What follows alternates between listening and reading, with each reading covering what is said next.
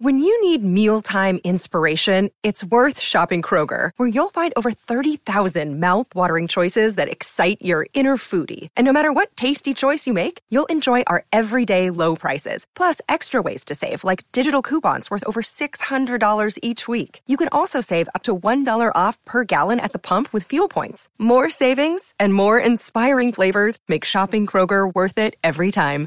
Kroger, fresh for everyone. Fuel restrictions apply. Today's episode is brought to you by Zola, the wedding company that will do anything for love. Is reinventing the wedding planning and registry experience to make the happiest moments in couples' lives easier and happier. Zola takes the stress out of wedding planning with free wedding websites, registry, affordable save the dates and invitations, easy to use planning tools, and it's free. Can't beat that. You can put your Zola registry on your wedding website so guests can get all the details they need in one place. To start your free wedding website and also get $50 off your registry on Zola, go to zola.com, which is zola.com slash Oprah Rose. Again, that is zola.com, Z-O-L-A.com slash O-P-R-A-H-R-O-S-E. Now let's start the show. Yo, you listening to the Oprah Rose Show with TT and Gigi, and yeah, get it poppin'. Thoughts. Everything begins with thoughts. She's a slut, she's a hoe, she's this, she's that. We say to girls, you can have ambition, but not too much. It's about people being uncomfortable with women owning their sexuality. What is the truest, highest vision that you hold for yourself? I'm a real ass bitch, and I'm gonna get everything that I'm gonna get on my own. I know for sure. You don't get what you wish for, you get what you believe.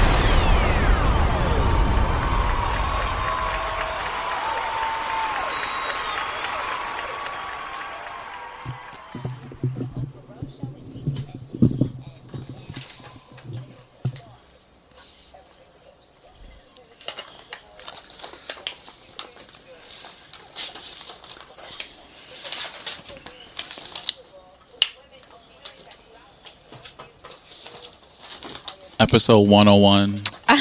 I know this one. Because I wasn't even thinking that. 101. 101. Welcome back. Welcome back. Happy New Year, guys. Yes. Can we still, when can you stop saying Happy New Year? I know this is our first time back, but like work wise, I when can you heard stop all saying month. Oh, now on the 29th? Well, when you first see somebody again, um, you Yeah, that's because. I'm True, still the first saying time. it. Okay. All right. I like that. I like that. Fallon called me this morning. Was like, "Happy New Year." Uh, Okay, so, we're still doing Happy New. All right, Happy New Year. You know, I'm really bad with greetings and salutations and all that. I just be like busting into the text conversation, like, so this is what's happening. So I'm gonna work on that. Um, Happy New Year. I'm TT. I'm Gigi. What's and up? this is the Oprah Rose Show. Um, this is episode 101 from our. Um, we are back, obviously, from our hiatus and our break. Um, a much needed break. I think you know it's a good time to reset. Um, look at your goals, assess how you want to go into the new year. I hope all y'all did all that. I did my little sage. I wrote my intentions down. Um, Palo Santo and Sage. Yes, come on, both. I love it. Oh, because you need to keep the good energy. Wait, what was the first one? Palo Santo. What's that?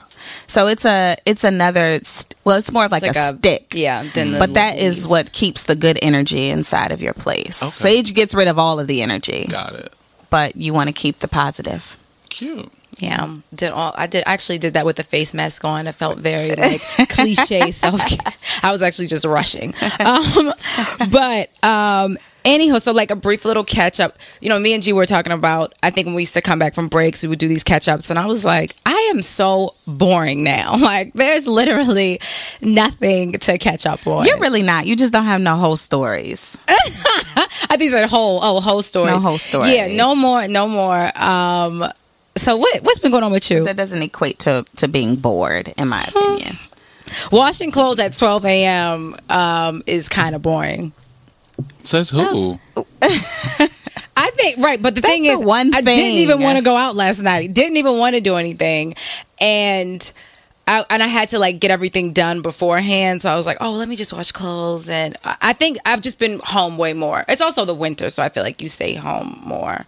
Um, anyway, but any updates? What's going on with you? Um, I mean, no, no new updates. I spent Christmas in L.A., New Year's here.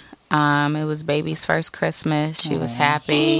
Christmas in LA. Yeah, it seems to be like the little thing that we're doing now. Um, yeah, just work life, work and mom life, trying to have a balance of that. It's really tough, tougher than I expected it to be. Um, but that's about it. She's doing well. That's good. She, I see her and I literally feel full. Like she literally, wa- I mean, like I, I was having like a day and I was just scrolling through Instagram. And, you know, she has the most popping Instagram, and I, I, my, I like stopped and was like, oh my god. I mean, like everyone always reacts to the stories and it's like she looks fake. Like she looks like a doll baby. Oh, she, she literally looks fake. She's so pretty. Like she's gorgeous. Like I you have a gorgeous baby. Oh, thank She's, you. you know, I love me some Jessie. the um, little love source. I love her. Um, but you're doing it, you know, like I love that. Like when we go, we go out. Jesse be at the bar or like in the restaurant. She don't cry. She knows she's like here. I'm here. What's up? Um, Got to train them when they're young. yeah, I love Get them it. early. Sis be at brunches. I love it. Yes, she is a bruncher. She really. but is. really the thing so it's not i mean yeah it's great to be able to like bring your kid everywhere but the thing is is that especially after you you know put them on a schedule or sleep train them your time with them is so limited so like you know i wake up at six in the morning and then I get ready and then I get her ready and then I drop her off and then when I pick her up we have like 30 minutes before we start the nighttime routine. Mm-hmm. So the weekend is really like the time that I have with her so I have to bring her with me. Mm-hmm. You Balance, know, work, making it work. it's like that. Make it work, designers. Make it work. I love it. Um, I think from episode 100, we talked about like bringing uh, boyfriends or significant others home. So that was it. Oh, You know, you know, just living So this you did that. relationship life. Yeah, I um I bought my boyfriend home. they say I don't talk about it enough, and I'm like, I do. I said it. Like I feel like there needed to be like a brr, brr, brr, brr, brr. I mean, 'cause she- she just put it out Tiara has a boyfriend. I, I disagree. um, it went really well. Um, I think yeah, we spent New Year's kind of sort of together. Um, yeah, and ever since now, I'm just I'm working out like six days a week with this trainer Zeus, who is amazing. We have a love hate relationship. I like hate it. Um, but I think it's really good. I, I'm, I'm always on a diet working out something, but this time I feel like it's really. I mean, I did it the last time. you but, did. you were. yeah. You didn't. I was really. Like, you don't give yourself enough last time. credit. You Yeah. did it last time. So that's it. I'm literally. And dry January too. Oh yes, dry January. I did not Yeah. realize how much of my life is I centered just around love drinking. the fact that she just keeps talking and now she's doing this. She has this going on. This is happening. no, but dry Right. She was just January so- is she was not. bored. No, how is dry That's January fun? Like literally, I did not intention. realize. Yeah, I, I guess so. I did write it down, so I'm living up to my It's an intention. intention. So it's 30 definitely days, did. girl. 30 31 days. days. That's nothing. So, um, anywho, um, so before we, you know, get into like our topics and stuff, um, we wanted to introduce our guest today. Um, our guest is Nikita Banks from the Black Therapist Podcast. Um, thank you for coming. Thank you for coming on the show. Thank you for having me. Yes. Thank you. I mean, I, I think we wanted somebody that has kind of like, we just, not even like banter or go back and forth, but, you know, that actually is well versed and trained in this and just certain topics and whatnot. So we thank you. Um, give us a little bit of background on you and why you wanted to become a therapist um, and what that journey has been like for you. Oh gosh. Um I feel like that's a it's a whole long discussion. and I talk about that a lot on my podcast, Black Therapist Podcast, where we talk about my journey from patient to practitioner. So first I was depressed. I didn't know that that's what it was. Um and I kept telling my friends, well, hey, you know, I'm something's off, right? And I would have these conversations. I'll say, well, when my real life comes, I'm going to do this. When my real life comes, I'm going to do that. And then it just kind of dawned on me, like, okay, but bitch, you are living your real life. Like, you know, you This is gotta- it. yeah, you either got to make it happen today or no. So um, I went to my doctor and I was like, I'm sad all the time. And I'm going through a lot of different things. And she was like, okay. And I was like, I, you know, I need a list of doctors. I needed this and I needed that. And I slipped in a therapist in there and she was, and I was like, but black people don't do that. And she was like, well, good for you. And so, um, So was this like your um, primary care doctor? PCP, Okay. yep. Oh, okay. Yeah, so around my birthday every year, my birthday is is emotionally charged. I've done several different shows about how every year on my birthday I usually have a meltdown. um, and so uh, every year around my birthday, usually I have a physical. And so that was my yearly physical time. And I was like, my life is in the toilet. Like I was sleeping all day. I would get up to take care of my son, maybe wash my ass, brush my teeth. But besides doing the, what I had to do, I wasn't really doing things I wanted to do. Um, and I would go out and I would laugh with my friends and I'd be, you know, kiki like everything was normal. But inside I was like, nah, this is, this is not, this can't be life. Right. And so, um, yeah, I told her I was like, I you know want to go to, to speak to somebody, and I think at that point I just like bust out crying. So she gave me some medication, and I started taking these meds, and I went home to my friend, and I was telling her I was like, well, my doctor gave me, you know, a referral to a therapist, and she gave me some meds. She was like, bitch, don't take those meds. And so I was like, well, I already took them because I'm willing to do whatever I got to do to feel better. Um, but they made me nauseous. I was gonna say, did they help? Yes. Okay. Yeah, yeah. I was not sleeping all day. I was up early in the crack of dawn. I had all this energy, but I was um I I, I was feeling nauseous. And so I was like, well, wait a minute. I love my PCP, but she, you know, psychiatrist. Let me go to the therapist first and see what he says. If he thinks I need these medications, and then I'll take them if I need them. Right. I went to this old little Jewish guy who I love to death and got in his office and I didn't think he was to ever get me because I'm like, what the hell she sent me to this guy for? um, and as soon as I got there, I sat down and he was like, you're only here as a courtesy. Whoa. I don't know if I'm to keep you. If I don't think I can help you, I'm to refer you to somebody who can, but tell me what you, what you what got going on. And I was like, oh, shit. Right. Okay. Tough love. And so, um, but it was easier for me because I was like, I could just tell him all my stuff and I maybe never see him again. So let me just get this all Yeah. off my chest. So I told him what all my problems was and all the things I had going on. And I was like, but you know, I, I don't know if you're going to be able to, to assist me. But I really did want to go to a white guy as a therapist. I was going to ask you that. I did want to go to a white guy because I, I have all of these goals and dreams and aspirations. And I wanted to be with somebody who was entitled Mm. To get what they wanted out of life and there's nobody on this planet who's more entitled to get whatever No they want out of life than you know white men.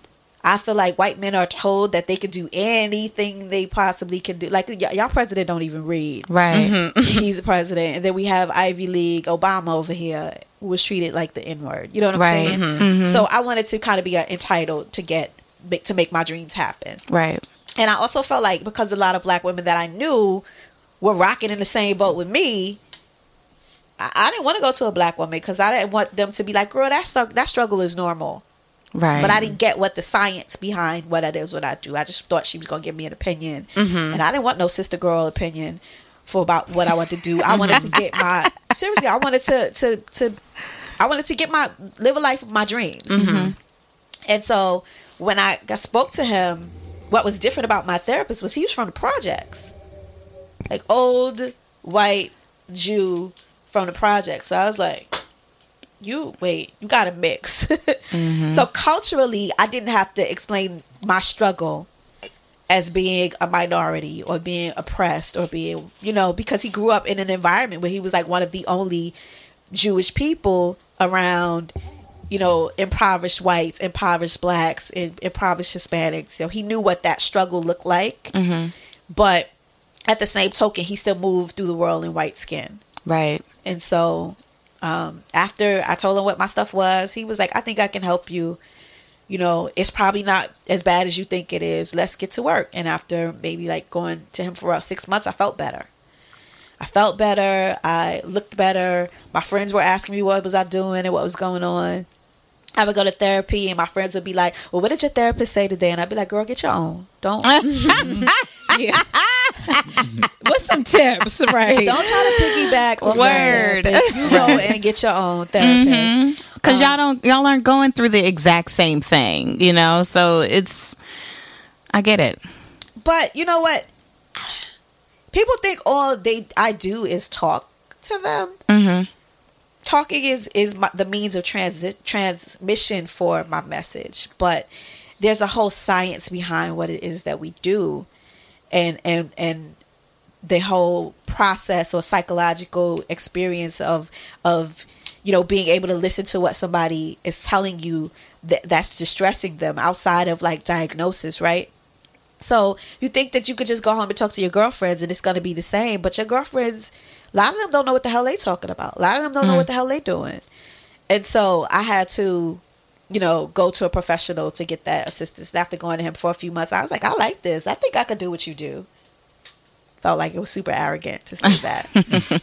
but he was like, "No, I think you'd be great doing what you know, doing what I do." And I was like, "I want to be Dr. Banks." And he was like, "Okay, you could be Dr. Banks, or you could be psychotherapist Banks. I mean, Dr. Banks is going to take you seven years. You know, uh, we could do Nikita Banks, therapist, in two. And I was like, "I'll take two years, please." right. And I did it in a year and a half. So That's awesome. yeah. That is so. What were you, if you don't like, what were you doing before that to make that shift? Like, was it? I mean, I'm sure it wasn't easy, but was it something like in line with that, or? So I ran a relationship blog, basically just telling uh, people what to do with no really frame of reference. Just basically giving you advice on relationships ab- about what I would do if I was in your position, right? But um, I felt like I should at least know what the hell I was talking about. There's a lot of relationship experts out there who were not experting in nothing. Right. um, and before that, I was an educator, and before that, I was a writer. And so I feel like it kind of just was a natural progression. Yeah, it seemed And I like- did public Yeah. relations. Like it, it all combines what I do now. Yeah. I, I had a podcast like years ago. So I'm doing the same exact Yeah. things. It's just now I'm on message because I have a career that I'm passionate about. Okay. Yeah. Um, I love that because we are. Um, so we're part of this book club called the Brownies Book Club, and we read. Well, we were reading. We have not finished it. The Michelle Obama Becoming, Becoming, book, mhm. um, and so you know, and it's discussions amongst. It, it is all Black women, and a lot of topics came up yesterday that I was like, oh, these are very you know interesting topics that like themes that we took from the book that aren't necessarily just like explicitly stated. And then you talked a lot about some stuff about like, you know, like living your real life and then pivoting from what you were doing to um to being a therapist and those those conversations like kept coming up. So that's why i was asking like what what it was because i feel like a lot of people were like i'm in this job. I hate it. I want to quit but i got bills. I don't know where to go. Right. don't know what to do. Um so i love that like to take that to like be to be in that space and be like you know what? I could do this. And and it's almost, it seems like you're calling like almost. Yeah, I'm very passionate about it. I think that a lot of us find our passion in our pain. And I, I think that that time in my life, you know, not to toot my own horn, but I feel like it was very courageous for me to be like, this ain't it. That is I need- courageous. and I need help. It is, I didn't. yeah. I wasn't thinking that at the time, but looking back on it, like I know a lot of people who are still doing the same thing. I know there's a Muhammad Ali quote. I'm, I'm gonna screw it up, but he's basically saying that you know he didn't want to be 20 years old, 50 years old doing 20 year old shit. Mm-hmm. And so there are a lot of grown women I know who don't get it. You Right. know, we all get it when we get it, but I got it a little quicker than some people, and I'm glad. Later than some others, but quicker than some others, and I'm grateful to have gotten you got it. You were on your own path. Right, right. I love that. Right. Um, some other stuff that came up that you know we were talking about, and actually a friend of ours brought it up um, too. Is you know we were talking about like being open, and so seemingly you know Michelle with Obama, Michelle had all these checklists. She you know uh, that she I'm sorry she herself. Um, was like a you know checking boxes and went to school went to ivy league school blah blah blah had the sob had the apartment um and then here comes barack uh, who uh, he smart intelligent you know he has that that baseline foundation but like he has a hole in his car he's an intern and her intern at that and kind of like how she was open to it and that's how she was able to find love and like a lot of people ask us like send questions and DMs and that kind of thing like well where do I find a man where do I find a man um and then I even thought about myself and I was like, damn, like I had to be and didn't even know it honestly that I was being open to my to my now partner like eh, no shade, but he ain't like all of the things that on my list. Like, I mean, as far as like you treat me right, like caring, but the I think the outside appearances, it was like he doesn't necessarily check those boxes, but it works. Um, and then one of the questions that was brought up was basically it was like um, how do you know what's the difference basically between settling in a relationship versus being open to one It's a loaded one.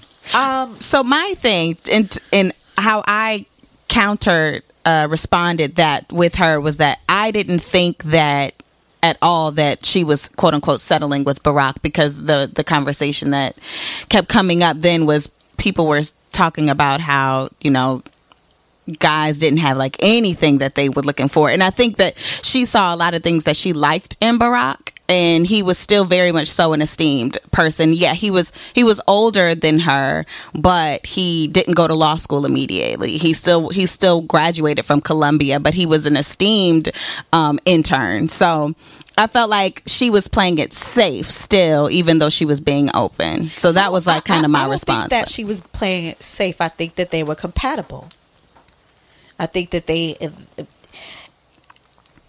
if you are in a race and someone starts behind you, but you guys are moving in the same direction, then I, you guys are moving in the same direction. I don't Mhm. feel like it's settling if you're open to somebody who may not be not may not have as much as you have, just because they started at a different point in life. Do you you get what I'm saying? But you guys got to be going in the same direction. Yeah. Settling is dealing with somebody who don't have nothing on your checklist or whatever just to have a man i want to talk about somebody i'm not gonna talk about somebody.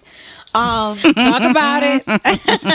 um, like I know, I know women who have master's degrees, who have you know, are were on the career track, knew what they wanted, what they they went for it, and then they got to a certain point in their lives and they realized that they they were alone, they were lonely, right? Or they only date drug dealers, or they only date uh, corner rappers, or a dude just came home from jail, and a lot of that.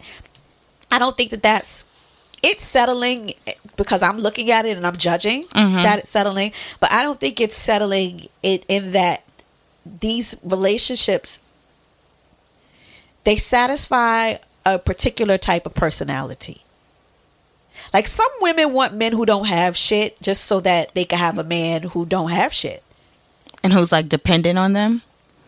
So that they ain't gonna go nowhere, they ain't gonna do nothing or whatever. I was I, I was just watching, and I, I don't really watch a lot of reality TV, but I was just watching um uh, the, what's the the new it's like a marriage show, marriage show, marriage boot, Boot camp, camp. with Oh. Little Mo and her husband on it, and she, she was just like Little Mo's husband, and they made a whole bedroom, and it was like it was a picture of Big Mo, and they made the man's face smaller, and it was like very emasculating. What? Isn't he a boxer or something? Yeah, but but she referred to him as Little Mo's husband, and she was like, "You ain't." Oh, she refers to him as that. they played a clip of her doing like the pre-interviews, and she she was like, "Dots be all in his DM, but he wasn't nobody before he got with with Little Mo and da da da whatever." And so there are certain kinds of you know. Mary mm-hmm. J. Blige and Ken Kendu. We didn't know who Ken Kendu was before Mary. Like there are certain kind of personalities that that want these kinds of relationships, but ideally they don't work. Men have to be men. They have to have their own stuff. They have to have their own thoughts, dreams, desires, aspirations, and emotions. Because mm-hmm. you cannot, you're never going to have a healthy relationship with an insecure man. Ever, ever, ever. I mm-hmm. agree. Mm-hmm. Insecure women, it's going to be a little unhealthy, but she may clean it up at some point. But you can you cannot love a man past his insecurities. Never. Mm. Well, I, right? We're all like, ooh, yeah. Mm. Well, I'm just making sounds over here, like, mm. but I will say, do you believe, like, just re- from reading the book, like for Michelle, for example, because she did not see those insecurities or she saw this potential in Barack that she was able to kind of go into this relationship? Yeah, absolutely. I mean, Oh, for right? It's not he. There, there were no blaring red flags. Yeah, it was like he smoked. level. Right. you can stop smoking. His Yeah. surface level just didn't have, you know, probably the the qual. Not even the qual. He wasn't like the other people she had dated in the past. Um, before that, so Right. I don't. That hmm, She referenced him as being like a swerver. That was her her um, adjective in describing him. Someone who lived freely, who um, who still accomplished a lot of things, but he wasn't. He didn't approach life with all right, this is my list of things I got to do, and this is how I'm going to do them, as opposed to her, where that was how she approached her life. But I also think that that's what worked for them because we as women, when we think we like somebody or somebody may be a potential mate, we put the guard up. So hmm. because he wasn't the one check like everybody else, she was like, "Psh, "Man, I ain't thinking about him." So she could be her real self around him. Right. She mm-hmm. could let her guard down around him. She could, you know, go out. She with was trying to hook him up with somebody. Right. Like she she didn't really have to put on like women put on. Yeah. When they want to be with with men. Like I had a friend who was a, an athlete and he was like, Man, like girls be trying to lock me down. They don't want to have sex with me, but they'll have sex with everybody else and want to like date me. Uh, uh-uh, yeah. bro. He was Yeah, like that sounds about right. He was like, treat me like everybody else. So Uh-huh. I mean, you know, I know women who kind of put on airs a lot in the relationships because they want to per- be perceived as the marrying kind or the the settling down type Mm-hmm. for a man and they're not their true selves Huh. I no, I totally agree with that. I mean, I've, I always tried to like in anything. It's like what you see is what you get. There, there's no like you know, people- yeah, exactly. These like representatives of like who who your person is, and it's like that. That's so. I, I don't even. To be honest, I don't. I think just because it's not me, and I don't have to do. I don't have to do that in work. I don't have to really do that with my. Not even really. I don't have to do that with my family. Like I don't have to do that in any space. So I just. It's like in relationships. Why are we like? Why are we doing that? i don't know man in, in, in any of my long-term relationships i never liked them so i was in the beginning. no hell no Oh no, I mean absolutely. so i'm when you, always that's I'm always said that. able to like be myself because I'm Yeah. like I ain't thinking about you Right. like that. That's when you said that I was like, that's interesting because I was like, I've anybody in a relationship, I've never liked them. I was like, child, please, ain't nobody checking for you. And then you like, oh my god, who knew? Yeah. Oh my god, right? And then you become more open. Yeah, and I I like I with my with my partner, I had to make a have a whole conversation with myself because I had known him for a while. I didn't like him. He was a little arrogant. You know, I thought he was trying to sleep with me on the first day. He played in, in the NFL, whatever. Um, and when I met him, I was like, I'm not interested in that, and I just thought he was never going to call me again because of that. And then we, I was like, well, let's just maintain a friendship because. And then he was going through something with his child's mother, or they had broken up, or whatever. And I was like, "She sounds like a lovely girl. You really like on a first date." I was like, "You really should get with her. 'cause She seems like she's great." you should make that work. and then, I mean, I really believed it. First of all, I had these rules. My rule was I didn't date anybody with a child under two, uh, under five. Okay. Because under five, you still kind of still dip, dipping Yeah. and dabbing in the baby mama pool. I wasn't going Right. to be part of that. So, um, like years had gone by, and we were like still speaking. And one time, I was in his town, and I'm like, I'm in your city. You know, are you to be around this weekend? And he's, I know it's your birthday, whatever. He's like, no, I'm not around. I was like, okay, well, I'll call you later. He's like, wait a minute, like I'm really trying to talk to you. And I was like, about what? Like I'm not in your city, and I'm not. Your... He was like, no, like I really, I like you. And I was like, oh, okay. Like I didn't know, I didn't know. Then we got off the phone. I was like, girl, wait a minute, time out. Like this guy has all of the things that girls would like to have, and you, mm-hmm. what's wrong with you? like why are you not giving it, giving in to him? Like what? What's wrong with you? Then then we, I was like, oh, I might have to give this a shot. So like, I, I've never liked anybody straight off the Bat. back like that. Mm-hmm. That I was in like a long term relationship. Yeah. Same. Uh, now, now I'm like, oh, I kind of like see why a little bit because you are really yourself. Yes, Um, and that representative. Right, I lo- loves it. So, um, we want to introduce a new segment just because there's so much going on in the world um, politically, and I, and I, we've had like political episodes purely, um, and just like very top line things of like what's going on. You know, G is our um, political correspondent. Oh, yeah. um, um, uh, and so, and it is going to be called Politics as Usual. You know, shout out to Jay Z. Um, G, top line, what the hell is going? What is going on with the government shutdown? Well, so many things, right? I mean, it's the longest shutdown in U.S. history now. Um, it doesn't look like it's stopping anytime soon. Um, Congress and House, they they broke for the weekend, so hopefully they'll be meeting and reconvening. But the the most recent meeting, um, President Trump stormed out of it after he met with um, Nancy Pelosi, Chuck Schumer, and other top. Um, key Democrats, and he wasn't really trying to hear their briefing. So the issue, you know, as y'all know, or if you don't, is um, Trump is trying to get five billion dollars to fund the wall in the south border um, that Mexico was supposed to pay for. Yes, that initially Mexico was supposed to pay for. That that's what he campaigned uh, during his 2016 um, campaign.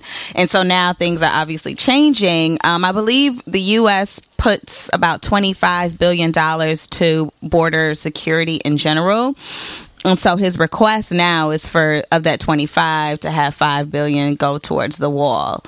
Um, and he feels like he's compromising by instead of it being cement that it'll be steel.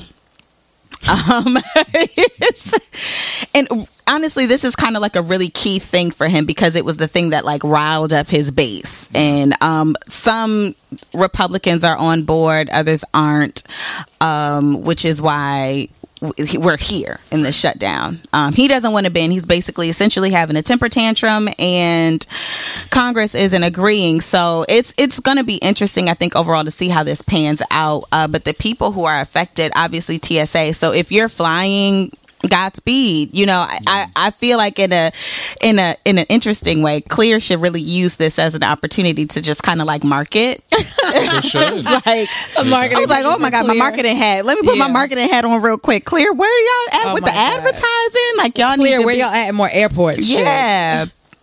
Um, anyway, so yeah, they're affected. Um, national museums and parks are closing. Um, what else? Oh, our military Food, personnel. military, Yeah, it's FDA. it's a Yeah, lot. FDA. They're not Um, inspecting y'all food. People. Yeah. Right. Yes. It's it's because if you may not have a, a federal or government job and you're fine and you're getting your check, that doesn't mean that anything that you do isn't affected. This is a serious thing. But Even Congress is still. Even But post- Congress yeah. is still Congress getting is still paid. Yeah. They honestly should be the first people to not get a check. the first. Like I was literally thinking that. Like if you, most people are living paycheck to paycheck, Right. and I'm supposed to go to work, do my job, and not get paid. Right. And you're gonna do. You're, it's gonna be back pay. Like we're gonna pay you eventually, but no one also can see that foreseeable when that time is gonna come. But Right. wait a minute. Seven Republicans voted against them getting back pay. That's number one. Wow. Number two, this wall is Steve King's wall, who is white supremacist Steve King. Mm. That's number 2 He's been mm-hmm. talking about this wall since 2006. Mm. Mm-hmm. Number three, they already offered him five billion dollars for the wall when they had when they submitted the budget last time when they wanted to pass DACA, but he he mm-hmm. declined. Mm-hmm. And number four, I don't know what number I'm at, but number four. Mick, Mick Mulvaney asked for money before this budget was here, and he didn't ask for Zippo, nothing, zilch for this wall. He didn't. They didn't request any money for this mm. wall. And Coulter said that if you don't build the wall, and Rush Limbaugh said if you don't build the wall, it's going to be a problem, and you're going to lose your base. And that's Yep. when the shutdown happened. Mm-hmm. Yes. And mm-hmm. furthermore, Senate could pass it. The House has already done their Yeah. job. Congress, because it's a Democratic Congress, they've already passed the bill stating that they could. I, I love politics. Stating that they they they could um, pass it and in the shutdown, but Mitch McConnell won't allow a vote. So if he allowed the vote, because more and more Republicans are coming out against this, it would probably pass. The president could then veto it, and they could still pass it. Mm-hmm. So Mitch McConnell is the problem. It's crazy. It's not that. I, I I mean I've never defend the president, but he's really not that much in power. It's the fact that Congress has succeeded its power, ceded its power to the president, and won't do their job. That this is a problem. Well, We do have checks and balance. That's true. We had had. past True. tense. True. Very true. It's, it's it's a wild wild west out out here right now. It is. It's literally wild wild west. What else is going on? One more like top. Didi, what were we talking about? um, Oh. earlier. Oh, the Kamala. FBI? Oh, FBI. Yeah. I mean, it's so much. That's why I said like, we could wait, literally what? each week just so take yeah, one so the New York things. Times put out an article on Thursday that says that talks about the fact that the FBI opened up a probe into Trump after he fi- fired the FBI director to Oh yes. yeah to see like if he was in kind of in cahoots with Russia. But I, it's interesting that it's being told as kind of like a matter of fact and not like this breaking news. Like Right. if any president was being um, investigated by they're the gonna- FBI for Child. illegally talking to a country, Child. like that's the end of your presidency. Mm-hmm. It's it's just crazy to me that he keeps Getting doing away with and every- getting away with it. It's just like the craziest thing to me. He's not gonna get away with it. He is as unbothered as R. Kelly, child. Oh, child. The- He is as unbothered. Who lives in Trump Tower? Exactly. he sure does. Look at the That synergy.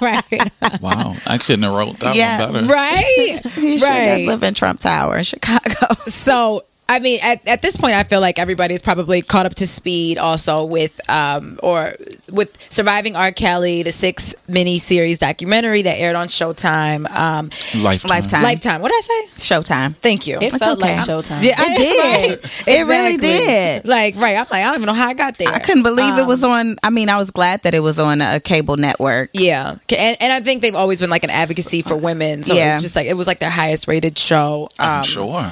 Yeah, for sure. Ever, Um, probably. Yeah, like, um, and from that, I think like people that were on board, people that like still listened or were defending him, like after seeing, you know, like these people and faces, like actual faces, stories, like factuals, a- facts, um, of like what he's done and and like and the damage that he's caused for not for families like their extended families like it, Right. it's like undeniable at this point i think now you see all these other things coming out like I think the studio was being the the the uh, landlord for the studio is like you owe all this money and the rent. Oh, yeah. Um, we're about to kick you out if we don't pay all this back pay for the studio.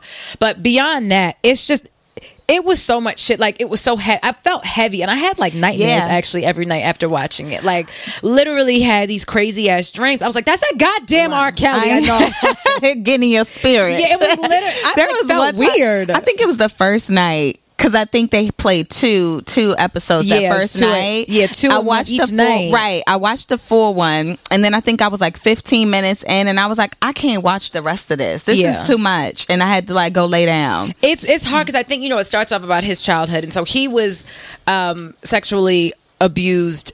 As I th- well, now they're saying it, it's was coming out that it's his older sister. sister that his brothers know about it. So, what do you think? Like, and this is what I was thinking. Obviously, you know, you now he's like playing out these. Your childhood was stolen, so now you are as an adult acting out essentially your your lost childhood. It's like, is there hope or like redemption for him? Um, like I, I- just had so many questions like when watching it. When you say hope or redemption, you mean like for him to just be better, like be well. I think it. You know Like, what? go- This is a two part question. Let me the redemption part. Put, Yeah, I was about to say the redemption. Ta- table that one. Like, to that's where we going first? Yeah, I know, I'm exactly. like, and because that's what I was about to say. It's actually not for him. It's for other people. But okay. are they like with again? Table that. Table that to the side. Um, but something like that. Like, is this all like his childhood, or then is there a point where like if he had help, um, is it like? obviously maybe you would be doing this maybe you wouldn't like what how does his childhood like play out in what he's doing in, in these acts with these women or i'm sorry young girls I mean, the same way all of our childhoods play out in all of our lives. It's the foundation for who we are. Um, I think the the time for intervention was when that teacher said, "Oh, he used to come in and sing stuff to me that was sexual," and I realized that he had known more about sex than he needed to at his age. You remember when she? oh said that? yes, Yeah, yes. that was the time and that's why now as teachers we are man- well i'm not a teacher anymore but as teachers we're mandated reporters but i am a mandated reporter as a as a therapist.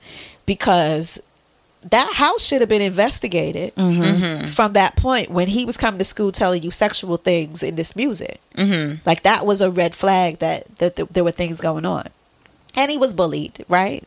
And he was you know sexually molested. And and a lot of the um people who are abusers have been abused right but a lot of people who've been abused are not abusers I agree. right so it has a lot to do with his personality development. It has a lot to do with the um, the adult intervention or positive psychological intervention that could have happened when he was younger and he would have told somebody that this was going on.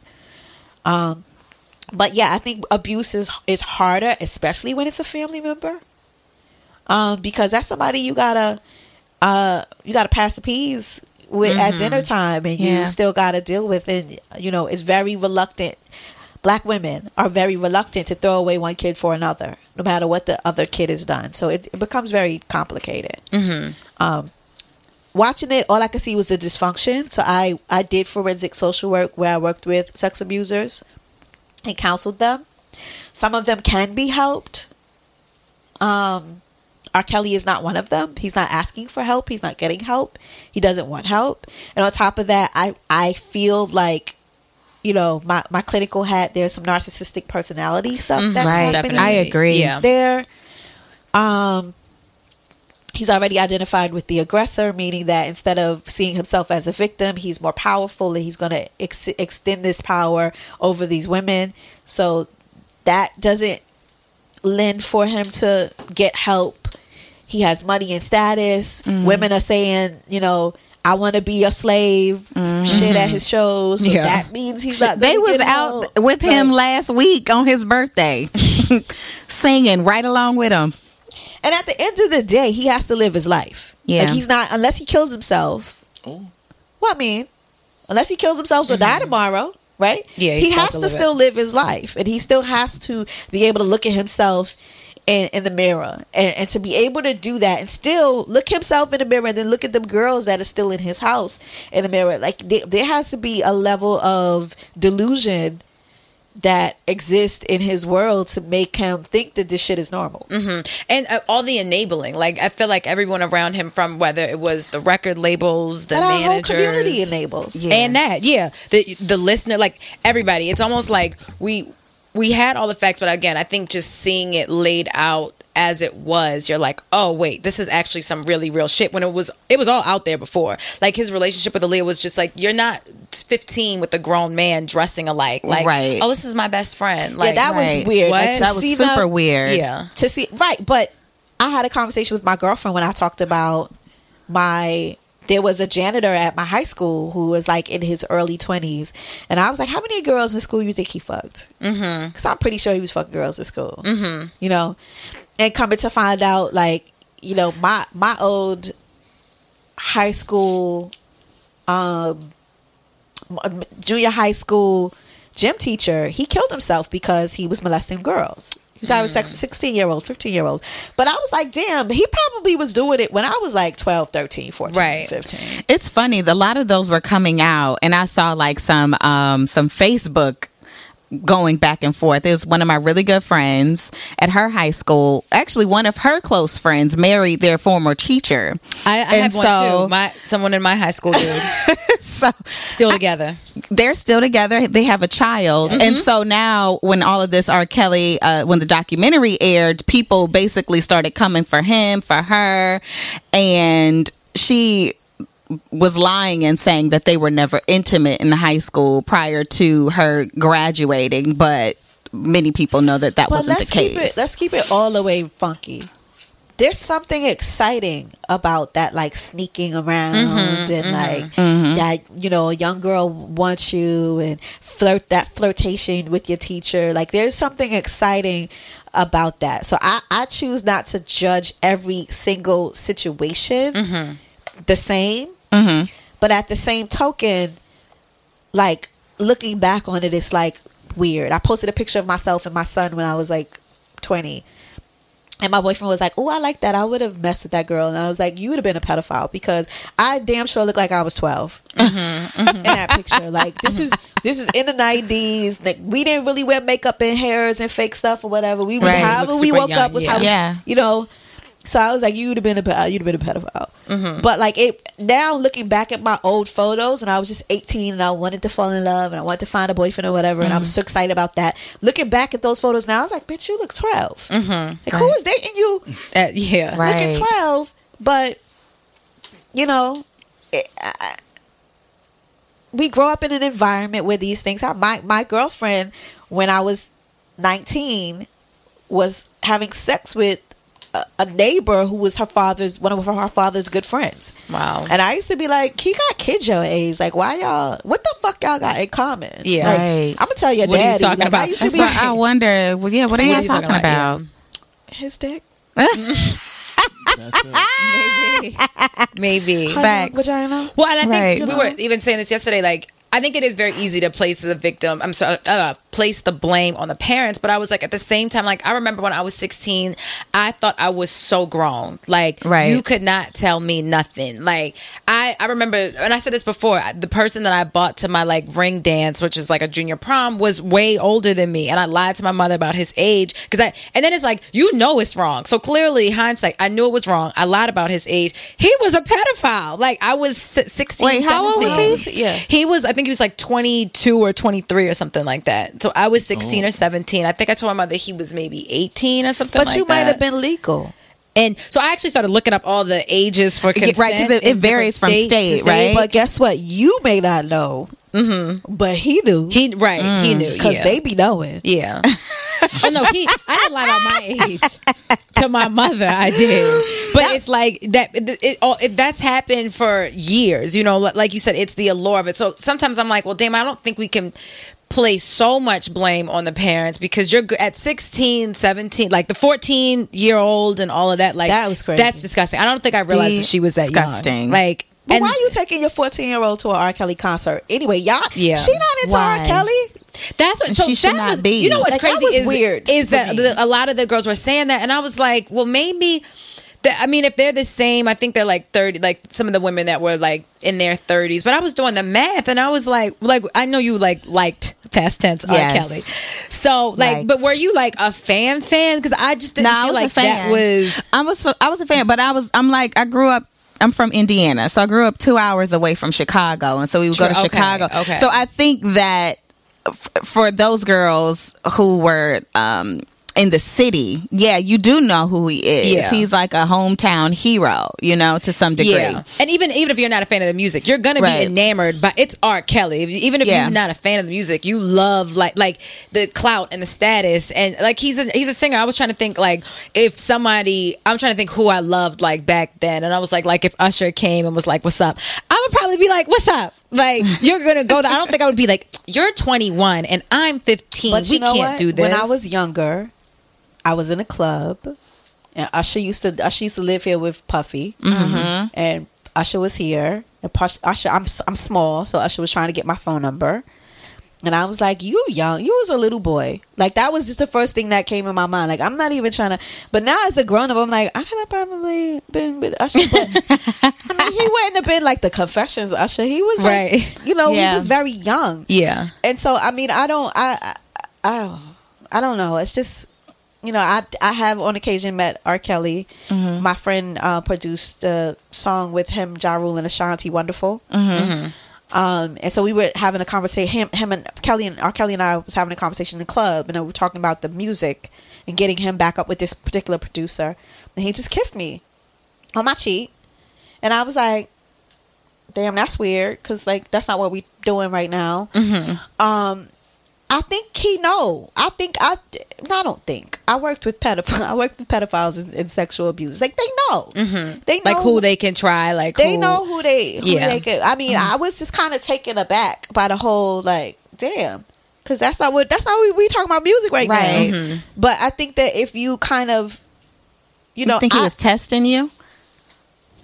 See, I'm a grown ass woman now, Right. So I know he probably was just Like checking your seeing what- temperature. I, yeah, because Saying, yeah, because if you would have been with it, he probably would have been the like, only man that's ever done it Mm-hmm. in my life. Like it, this made me reflect a lot, a lot of things in, in my life. I remember being 16. This this is what this really whole thing made me think about. I remember being 16 and my mother's boy riding in the car with my mother's boyfriend one time, and he was like, "Was I sexually active?" And I was 17. I was 17, and I was like, "That ain't none of your fucking business," because that's how I give it up to, you know, people who ask me things that they don't need to know. Yeah. to. right. And um, but my mother didn't curse, so I ha- I had to like get home and tell my mother before he said anything. Yeah. Um, but I went home and I told my mother I was like, yeah, your your dude was asking me like about sex and stuff. Like, check him because that's not like I uh, no. I don't really know him like that. Wow. And you know, my whole thing was like, I'm gonna tell my mama before I tell my father, because my father had already knocked this dude's teeth out before. Long story, but I had already, I, I had to tell my mother about it before. I don't mm-hmm. know if anything ever was done. I know they didn't break up immediately, but Wow. I just think I don't know where he was going with that.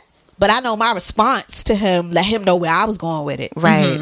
So Wow. And I think that that almost even like at, since then, like all of this stuff has also come out. Like, do you think that people? First of all, I think most men have probably done or said something that they don't even realize is inappropriate. Like the, asking a 17 year old that question. He probably was trying to check your temperature, see what you were going to say, or just men that like say certain things. Um, you know, like Tori was on the show and he was, he's been on, he's talked about many things like for with sexual abuse allegations from Harvey Weinstein. He's, he's featured on the R. Kelly documentary. And then it came out that he, um, was saying like super inappropriate things to his makeup artist. So in his apology, he's like, "Well, I didn't even think that that was wrong, and it was a joke, and it was in jest, and and all these things." And I was saying that. I- don't think any woman has ever. There isn't. I'm sorry. There isn't a woman that hasn't experienced a man saying super inappropriate things from the workplace, family members, men on the street. Like men on the street say it's. I think where I used to work at in Soho, this man used to literally be like, "Let me taste your ass." Like that's what he would say as you would walk by. Now, granted, he's probably a little sick in his head. Some marbles are missing, but men don't even realize. I feel like sometimes like what they're doing, like. And, and I think that for me, like that's one of the the important things with like speaking out and me too is that like y'all got to stop saying crazy shit like that. Like it's not normal. And I think Right. we we kind of have normalized it. Like you're just like Yeah, right, you can't say was that. saying that his thing is that raised on rape culture. Like Mm-hmm. we're raised in rape culture, and because no one was ever really like checking it and Yeah. saying like, "Hey, no, this isn't right." Right. Or then like something you were talking about Usher. Then it, remember it came out with Usher and allegedly him with Puff, and it's like there was a he did an interview it was a long time ago with Howard Stern, and it's like for boys y'all are taught to like. Nah, you can go fuck her early. Like even if she's older. Like Little Wayne was doing something with Little Twist, and he's like, "Nah." Birdman put us in a room, told the girl like, "Go suck Lil Wayne's dick," and he was, I think he was twelve or something like that. So it's like for men, yeah, you're you're literally like, go fuck that older woman, go do that. And then for women, it's like, no, no, no, keep your mouth shut. Don't say shit. You can't say mm-hmm. anything. But it's like, y'all got to be having sex with somebody. So these conversations need to be had earlier with like men and women. Cause it is, men are literally raised on rape culture. Like, it's okay to talk to her disrespectful. It's okay. Mm-hmm. Cause you're, you're a boy, you're a man. Like, that's how it should be said. Right. Yeah. Yeah, I have a story a story like that. I was at Super Bowl and this uh, popular actor, I won't name his name. He, um, I said something to him and he was like, "Let me stick your finger in my stink, my finger in your booty." And I was like, Oh, he was listening to too much Future. I was like, "What? No, this is Before pre, this is pre, Maybe I Oh, taught okay. future." pre, right. but it was it was just like, damn, like you don't even know me like like like that, you know. So yeah, I think that men are just used to kind of saying whatever the hell they want to say, Right. and boys will be mm-hmm. boys and grab them by the pussy, and Yeah. we just kind of overlook it. Yeah. Especially if they're if they have wealth and status and money and power and, and those things.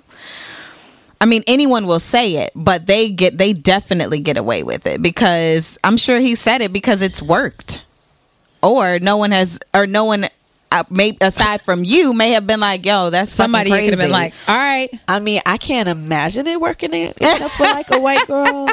You know, no shade to white women, but like I just I I wasn't I mm. But I was saying that yesterday, like. I feel like all, all I had like a, a thousand conversations because I feel like I've said I was saying having this conversation yesterday. Clearly, I was talking a lot yesterday, um, and but everything is so subjective because it was it was some conversation about um, like sending asking for nude. I'm sorry, asking for videos of other people. Like if I'm if you're a guy and I'm into you and I'm like send me a video of you fucking somebody else so I know how That's you have weird. sex. That's what I said. And Someone has asked that. I so I literally was like, no one asked that, and they were like, no, people have asked me, and this was. th- This was A a heterosexual. I'm- I'm- this is I'm- homosexual and heterosexual. But This see, this is different the whole thing, right? I was so confused by the part of the documentary when the guys were saying that R. Kelly would play back videos of yeah. him having sex with other people. Mm-hmm. Like, why would you be watching? Watching that. Why? I mean, I, I mean, I guess that's kind of what people are doing when they're men are doing when they're watching porn, Porn, mm-hmm. because yeah. there's a penis But do men watch porn together? I just thought I just that just or rang- do they watch porn of people that they know, like It your just- homeboy? it just was a strange. yeah, I Every agree. that whole his whole that's why I said his whole clique, his whole circle. And I, first of all, I know they can't say too much. I'm I would be like almost positive y'all was fucking those little girls' friends also because they probably wasn't. If you're going to the mall and it, it's just Mm-hmm. like anybody in the crew. So if I'm with you, you my girl, and we going out, and it's like your friends here. What's to some be like stop? Yeah, what's to stop me from saying like, oh, well, I'm gonna just wait for my girl to get out the bathroom or or, or the ho- y'all were fucking them little Yeah, girls too. Probably was equally as guilty. equally. Yeah. That's why I was like, that's why I acting like so like, oh, we know about, it, we didn't know about. Nah, because y'all was doing it too. Like I, with somebody at some point in time. Like I said, I would bet my bottom dollar that somebody was doing that as well. But the 33 year olds and the Yeah, that- that was very and interesting to me. I was like, can no man who can't read uh, make me do anything I don't want to? I'm sorry, like Yeah. Right, you But- can but- go but- pee. he not even hooked saw- on phonics. He can't get me hooked can't- on him. That's but- not gonna happen. But from your experience, you saw. I feel like it is something like, let me test this out in the water. Let me test to see how you gonna act with They it. seemed 'Cause a little that- slow. it- that's what I was gonna say. The one chick was not. Her elevator did not go to the top Oh, floor. Let's let's sure keep it a didn't. buck. It did not at all. The- and and the- they could leave. And the girl that was like, "Oh yeah, because he brought the sixteen year old in, and then we would he was making Kitty. stuff, and we was doing stuff." I was like, Wait, Kitty, what? yeah. Because you That was Yeah. the You- one with that was- elevator you were with the- going. Yeah. complicit. Oh wait, oh that was that one. Yeah, Oh. that was That was who? mm, Kitty. Well, no, Kitty was the Kitty was the one that the elevator didn't go to the That whole was floor. Lisa. Yeah. Oh, sorry, Lisa. Yes. I'm like, you was just I mean, you was a pedophile too. Yeah. Oh, Lisa Yeah. was Yes. the Oh ride or yes, die. yes. oh yes, yes, yes. Lisa was with him for a minute. Yeah. She was Yeah. a pedophile too because Yeah. Yeah. if you doing it with this little girl, You could Yes. see she was 14. Yeah. just Like, You could exactly. You, You could- know. that's gross. You know, no, it was, he had them so brain. But then, uh, uh, because even like my boyfriend said that he's like, I don't understand like the part of putting the older women into into the story. But I'm like, but I feel like it it, ju- it establishes a pattern. No, he these was- women can leave, but they are grown ass women making. They can seemingly by the law make their own decisions, and you still getting wrapped up in it. he was what we saw was him transforming. The girl started getting older and older and older after Aaliyah. After after he peed Mm-hmm. on that girl, they started getting older. They started getting legal, even if 16 Yeah. is legal, Yeah. 15 is legal, 17, 18 is legal. He had a 20 year old, he had a 22 year old. They started getting older. Mm-hmm. I think he, I think, I think he had decided that this really wasn't so much about young vagina. This was about power and control. Control, yeah, manipulation, and control, yeah. right. Right. I agree. That do you think that he because how the girl I think her name was Dominique and he was having her wear That like was Oh, yeah. do you think he's moved was on to little weird. boys because he was making her, you know, wear uh, do rags? I was and curious t-shirts about and whatnot. that. I was like, ha- like, I literally was wondering. I was like, I wonder if he's evolved. Like, you, it obviously hasn't come out, but like, it's almost like you have had so much pussy, essentially. Like, uh, and it- granted, she's still a woman. Or well, a girl, I think he like- said in the in the in the documentary when he was talking, um, they showed a brief interview of him speaking out about his previous sexual abuse, and I felt like I could be wrong, but I felt like he mentioned it was done by also a man too. I don't like, know if he said his- it, but someone else did. Someone else said it? That he was. No, it was the little weirdo, little Jerhonda Pace. Oh, the one, the four, She the one who said met him at the trial, Right. Oh my God! Yes, that one. Lord. Oh yeah, yes, she did when he told her. Oh, She that said that poor girl. She That poor girl. She looking at her like, no. She was 14. She should have been in school. Jerhonda had an IEP. You could look at her and tell that she had her elevator didn't go all the way to the top. she looked like she's on a short bus. Uh, And uh, I'm as not- most of them, A- Clearly. a, a, a lot of those women, they as most, did a look. lot of them they, were yeah, but you could tell something was very off. off with her. Mm-hmm. But she did tell a story about how he, um, how he told that he was molested by a, a boy, Mm-hmm. um, by by a guy, and he was into pegging, which Yes. is What I miss?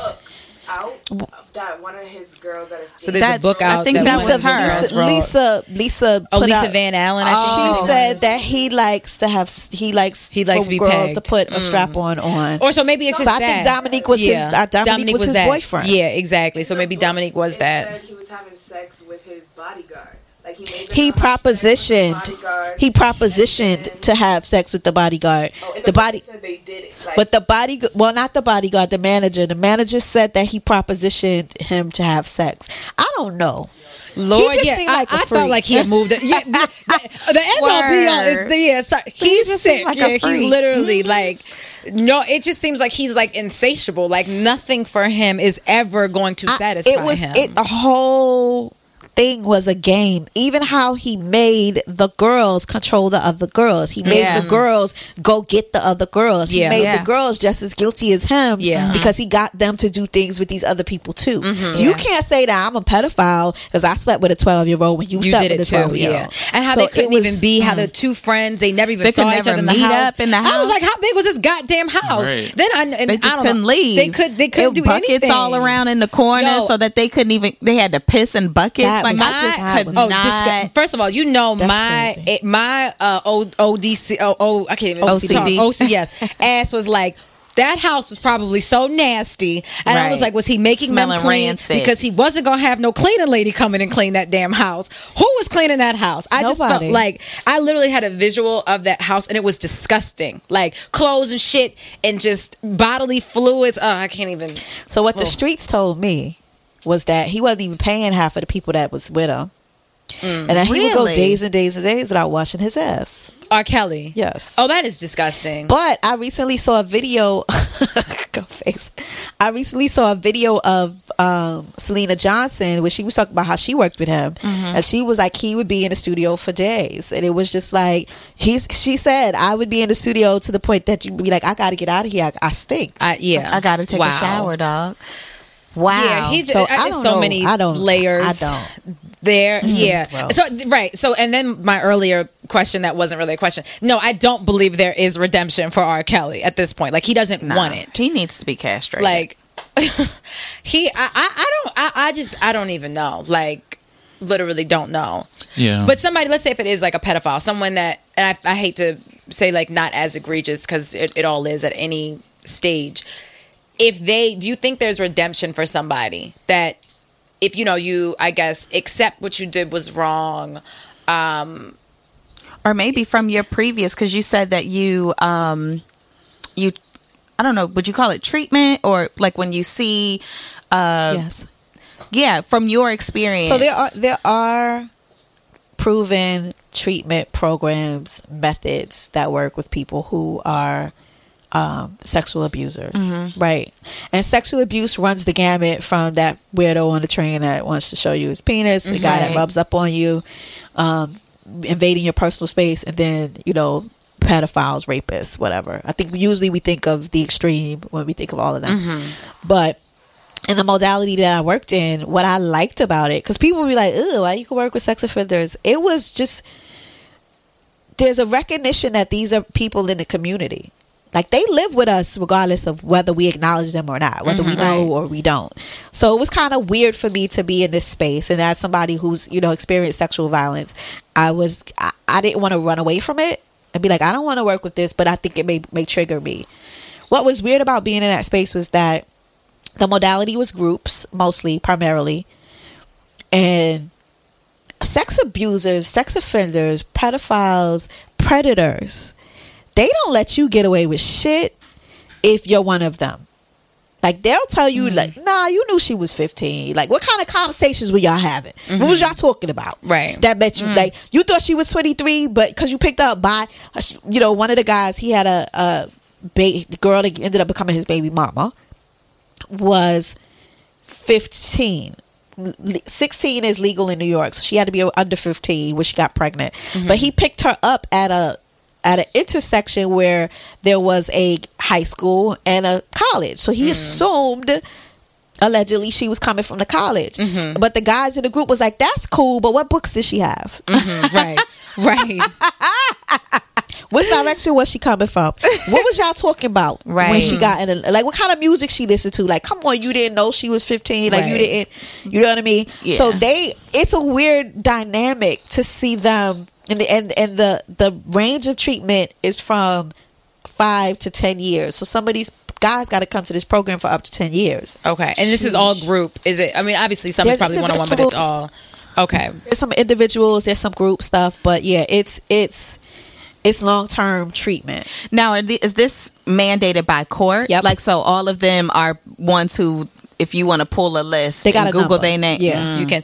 Uh, has has mm-hmm. there ever been anybody that's like, listen, I have this issue, I need help, that has come on their own, No, all court mandated? Wow. they're all court mandated. I was watching. I watched like uh, Ray Donovan, and he had to go to anger management, which is obviously very different. And the therapist was like, "I don't treat people that that are court mandated, like because you don't want to be here. You have to be here because you have to be here, not because you want to." Now, granted, this is fake and it's a TV show, but I was thinking about that, and I'm just like, yeah, I feel like if if you don't want to be there, like it's not going to work. It could obviously, you know, as you're there and, and sitting through sessions, like something hit home, like, all right, I have to change this. But I also feel like if you don't, and that's for anything, not even just like abuse. Like if you Yeah. don't want to change it, if you don't want to get better, like you're not going to get better. But the fact of the matter remains is if you are arrested for being a sexual predator of any kind, where in the hell else are you going to be able Oh, to yeah, no, you need to go. Yeah, no, no, no. go. I'm not even saying that they that none of them want are there because they want to be there. Mm-hmm. That's first of all. Majority of them are not there because they recognize something is wrong with them. Mm-hmm. They may have done something wrong, but they don't feel like anything is wrong with them. Them, yeah. That's that's another thing. But where in polite society are you going to go and be like, yeah, so I got arrested because I having sex with a 12 year old? Mm-hmm. Nowhere. So this is the only place that you could actually be in a room with other people and be honest about what you've actually done. And that was what was so um, it's interesting for me ab- about that work was like this is the only place that they've a- ever actually done that. And then unfortunately for black people because there's some black guys and hispanics in the group but that group is jews is whites is chinese all kind of people that, that are there because all kind of people create um you know um commit sexual violence. For a lot of the the African Americans and the Hispanics that are there, a lot of us don't seek proactive treatment, which means before something happens, usually it's reactive and it's response to something. Either Social Security tells you you got to go so you get a check, or ACS tells you you got to go so you can keep your kids, or you know welfare tells you you got to go because you're saying that something hurts. Like we we're usually told to do something and therapy is usually part of a tr- part of uh, a, a, a system rather than what happened with me where I was like I'm sad I need to fix this I'm gonna go talk to mm-hmm, somebody mm-hmm.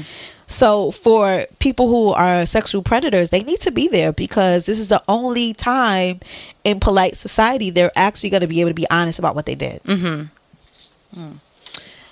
Whew, Well, Lord, I, that, I mean, I love the, the therapy angle, but he needs to go to jail. Period. Oh, for sure. yeah. I love that. He's I never going to jail, angle, but yeah. yeah, he's not. He's not. Period. but see That's this why I say he needs to be castrated. But this is this is the thing about him, and and like I said, I watched the documentary, but I was so detached from it. Like nothing was emotional about the mm. whole thing ex- until she went to rescue her daughter. Mm-hmm. yes. Yeah. Yeah, I, I, no, actually, I did feel crazy, but that the last two, I think, The really last two got me. episodes. Yeah. I don't even remember what happened in the last one, but when she went to rescue her daughter, that mm-hmm. was when I was like, okay, this is this, is real. It's real. Mm-hmm. Yeah. Right. But before that, like because, you know, we're a society I, I talked about on my show last week on Black Therapist Podcast about the detachment part of it. Like we're so used to compartmentalizing. Mm-hmm. And because I've worked with with sex offenders, I've listened to a lot of horrible shit. Like I don't even respond to like certain things are not even gonna make me cry mm-hmm. anymore unless it, it catches me from a certain angle on a certain day. Mm-hmm. Right? So I wasn't really that done about that whole thing, but the thing that that got me was the the Dominique Seeing her. Oh, situation. you even mentioned something about pain um, on that show on on that last when you were talking about R. Kelly, and you were saying how oh, you referenced childbirth. Yes, and you were like, if you have birth vaginally, the pain that you experience is so extreme that you forget about it. Your brain shuts down. Your brain your brain will not allow you to to process things that Yes. are too too extremely painful. So after a while, it'll just shut down on you, so you don't remember it. Yes. So a lot of sexual trauma or sexual violence is either suppressed or repressed when we don't remember it. That's what it and we become detached from it. But I feel like God has given, especially black women, but God has given women that mechanism in our brains to deal with men. Because if we Facts. That face you just made. because I totally agree with you. dealing with black men exclusively is so damaging that if you remember it and process it like you you hold on to that you would never Mm-hmm. You would do never it take a- one. Yeah, you again. would never- do yeah. it again That was the mm-hmm. point. yeah Oof, Lord. And I was yeah. like, damn, that's real. I was like, man, my birth was so traumatic. And I was like, but now it, as I'm moving and can't remember grooving, it's just fading away. now i can't i i, I mean i had my son a long time ago but like afterwards once that once it healed up i lost the 10 pounds it was over Like I cannot think about it. And I remember going into childbirth. I mean, this is not what it's about. But I remember going into it, having a conversation with like my my aunties or whatever. And I was like, it can't be nothing. Y'all keep doing it. Da, da, da, right, right. People have multiple Like, it can't be no big deal. But on that table, I was like, oh Jesus, kill me, kill me, kill me right now. So I remember feeling that. Yeah. You know, feeling those emotions, like I just just make it end, stop it. Yeah. But I don't, I can't tell you today what that pain felt like Felt at all. like, I don't wow. remember it. It's crazy. Interesting. Yeah. Um, mm. um, we like to end the show on two questions. Um, what would you tell your younger self? Do it anyway. Do it anyway. Love yourself. Yeah. I like that. I do too. Um, and what do you know for sure? That happiness is a real thing, and you can have it, and it's it's it's easier to get than you think. Yeah. Mm. With help for some people. I mean, I think with help with everybody, mm. I think you need you need help to to see it with everybody, especially if you come from the hood. For sure. I feel like happiness and love have some oh oh it's become like dirty words mm-hmm. in a way, mm-hmm. and they're like out there hokey things that like you know white people yeah. do it, but happiness and love is they're, they're real things that you can have now. Mhm. Mhm. Um, and so oh, we were talking about um, your book. Oh, okay. Did it come out? Yes. Can we find it? Where can we find it? My book is called Finding Happy. Seven steps to Yes, and maybe we just talk about happiness. You can have it. I'm like, oh, she wrote a book. Yeah, Finding Happy, Seven Steps to Relationships That Will Not Steal Your Joy. And I talk about how you can survive and um, thrive after being in dysfunctional relationships. So it's a completely different book from anything that anybody has ever done. I, I, I wrote it from a clinical, psychological perspective, but I talk about like, you know, growing up in the inner city in, in Brooklyn and, you know, dealing with my father who was also narcissistic. I talk about him a lot on the show um, and having and having him pass away, and just kind of the self care things and the boundaries and the mechanisms that I had to have in place to uh, maintain healthy relationships. Once I started to get healthy, because once I started to get healthy, I was like, hey, there's a lot of this stuff that is not going to work in my new in my you know my new judge. So I had to like start to you know separate myself from some things and renegotiate some roles and some other things. So the book talks about all of that. And where can people find the Sounds book? like, like a great book. It's on Amazon. Okay. One more time. Say the name of the book. Finding Happy Seven Steps to Relationships That Will Not Steal Your Joy. And it's written by me, Nikita Banks. And Nikita, where can That's people amazing. find you on socials in your podcast? Okay, so my social media, Finding Happy Seven is the book uh, Instagram. Miss M Miss M S N I K I Banks is mine, and Black Therapist Podcast is the podcast site. So, Anything else you want to say? nope. Thanks for having me. Thank This you for fun. coming. Thank you so much. That we this really was not just us appreciate like like no no because of da da da like right. Yes. Yeah. We were like, no, we need somebody who who knows. can process this. Right. Especially are the R. Kelly shit. I mean, it it actually one of my it one of my cousins. Um, is one of the girls on there. I was Um, wondering if you were going to reveal that. yeah, I was she- like, so it's a cousin, but and then and then and even to preface it, it's like then you gotta almost say that, which sucks. But like I, I don't know her, I've never met her, but I know the family, um, Azriel Clary. So like as this was, Oh, you know, she's before, still there. yeah, she's still there. So like I knew about all this. I knew about the Lifetime documentary from years ago when they were filming it because my mother, you know, like obviously like like literally my great grandmother's last name is Clary, so that is that side of the family. Wow. Um, and I remember when it happened, and at first it's so easy. That's why I said it's easy to be like, how could the parents like let them go? But then hearing that side of it, of like, you know, she wanted to be a singer, so you think this person is seemingly going to help you, and they don't, and then you know, and you're still there. But that was Um, the weird thing for me because it's like we live in the age where we've seen Beyonce's parents do it. Mm-hmm. You know what I mean? Like Yeah. they, they they put up their Right. shop for sale. They came to New York. They did what they needed to do. Right. This is this is 2018. Like people are getting famous on the Instagram. Own- yeah. And and the, the the YouTube and all kind of things. So it was kind of strange to me why they felt like they needed to have That. R. Kelly yeah. to get them in the door. It was just kind of But I think if it's like a leg up, it's like if anything, if let's say even in just a professional career, and someone's like, "Hey, you know what?" I and granted, this is is very different, but it's like I know it's super duper different to be like, "Let me help you out." You- Of course, you're going to be like, "Oh shit, this is someone that has is literally doing what I want to do." Like now, granted, all the other like all the stories where it was like what they said of like I remember my mother telling me that you know they didn't even know they exchanged phone numbers initially, and then he gave her a separate side phone of like they thought that the parents were the only the ones communicating with him and his team. Meanwhile, he's like grooming her. So as soon as you turn 18, it's like, I'm out the house. I'm doing whatever the fuck I want to do because now I can go. So, and, and, like you, and literally like poaching them and grooming them from 16 17 so it is this whole like I, that's why I think it is. It's just so disgusting, and it, it, it it's almost like a pimp hoe relationship of like absolutely yeah, yeah, yeah. Absolutely it's literally that. It, it's manipulation on like the highest form to me. Um, but, but, that's just but that's the scary part to me as a parent.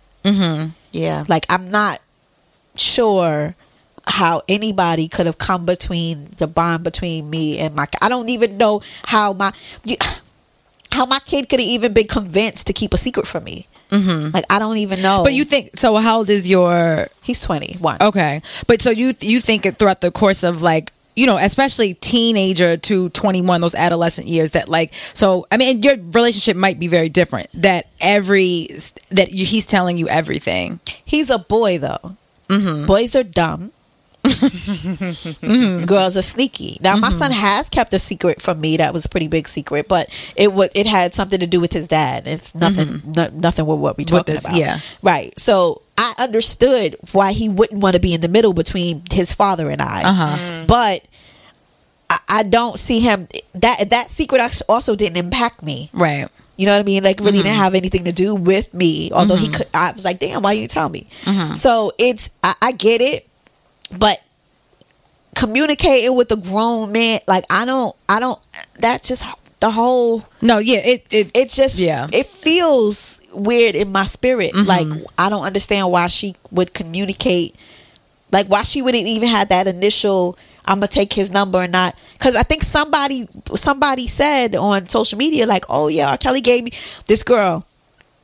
Um, so Jamilah was in the Jamilah was in the documentary. Mm-hmm. I don't mm-hmm. remember her last name. Lemieux. Right? Lemieux, right? And she she said her mother still lives in uh, in Chicago, and mm-hmm. someone came up to her mother and was like, "Was that your daughter in the thing?" And she was like, "Yeah," and she was like, "Oh." You know, I met R. Kelly when I was 14. He was outside of the store. And then somebody put posted a comment underneath that. And the girl was like, how she also met R. Kelly when she was 14. And he gave her her number. She said she was so young and so stupid, which probably would have been me, that she ran home with the number and was like, Mom, Mom, R. Kelly I gave me his number. number. And her mother was like, bitch. Right. Right. You know, like I don't even know what's going on Mm-hmm. that you would. I mean, maybe it is a part of you probably knows it's wrong. Like I can't because he probably it, it maybe it wasn't all you know, like work. You know, you probably all that knew sexy. that. He's not all that bomb. Like it's not like we talking about ghosts right now. Like if Right. Ghost would have gave me as a fourteen year old my phone number, oh I probably wouldn't have told I my would have told right, like this ain't gonna be about no work time. You know what I mean? I I might have skipped school, Right.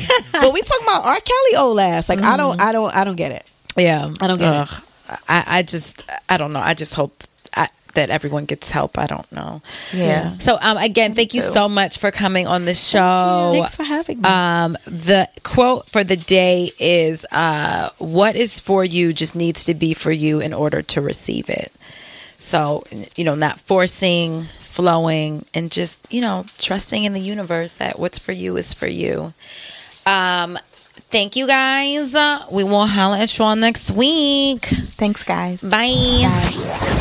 Yo, you listening to the Oprah Rose Show with TT and Gigi, and yeah, get it poppin'. Thoughts. Everything begins with thoughts. She's a slut, she's a hoe, she's this, she's that. We say to girls, you can have ambition, but not too much. It's about people being uncomfortable with women owning their sexuality. What is the truest, highest vision that you hold for yourself? I'm a real ass bitch, and I'm gonna get everything that I'm gonna get on my own. I know for sure.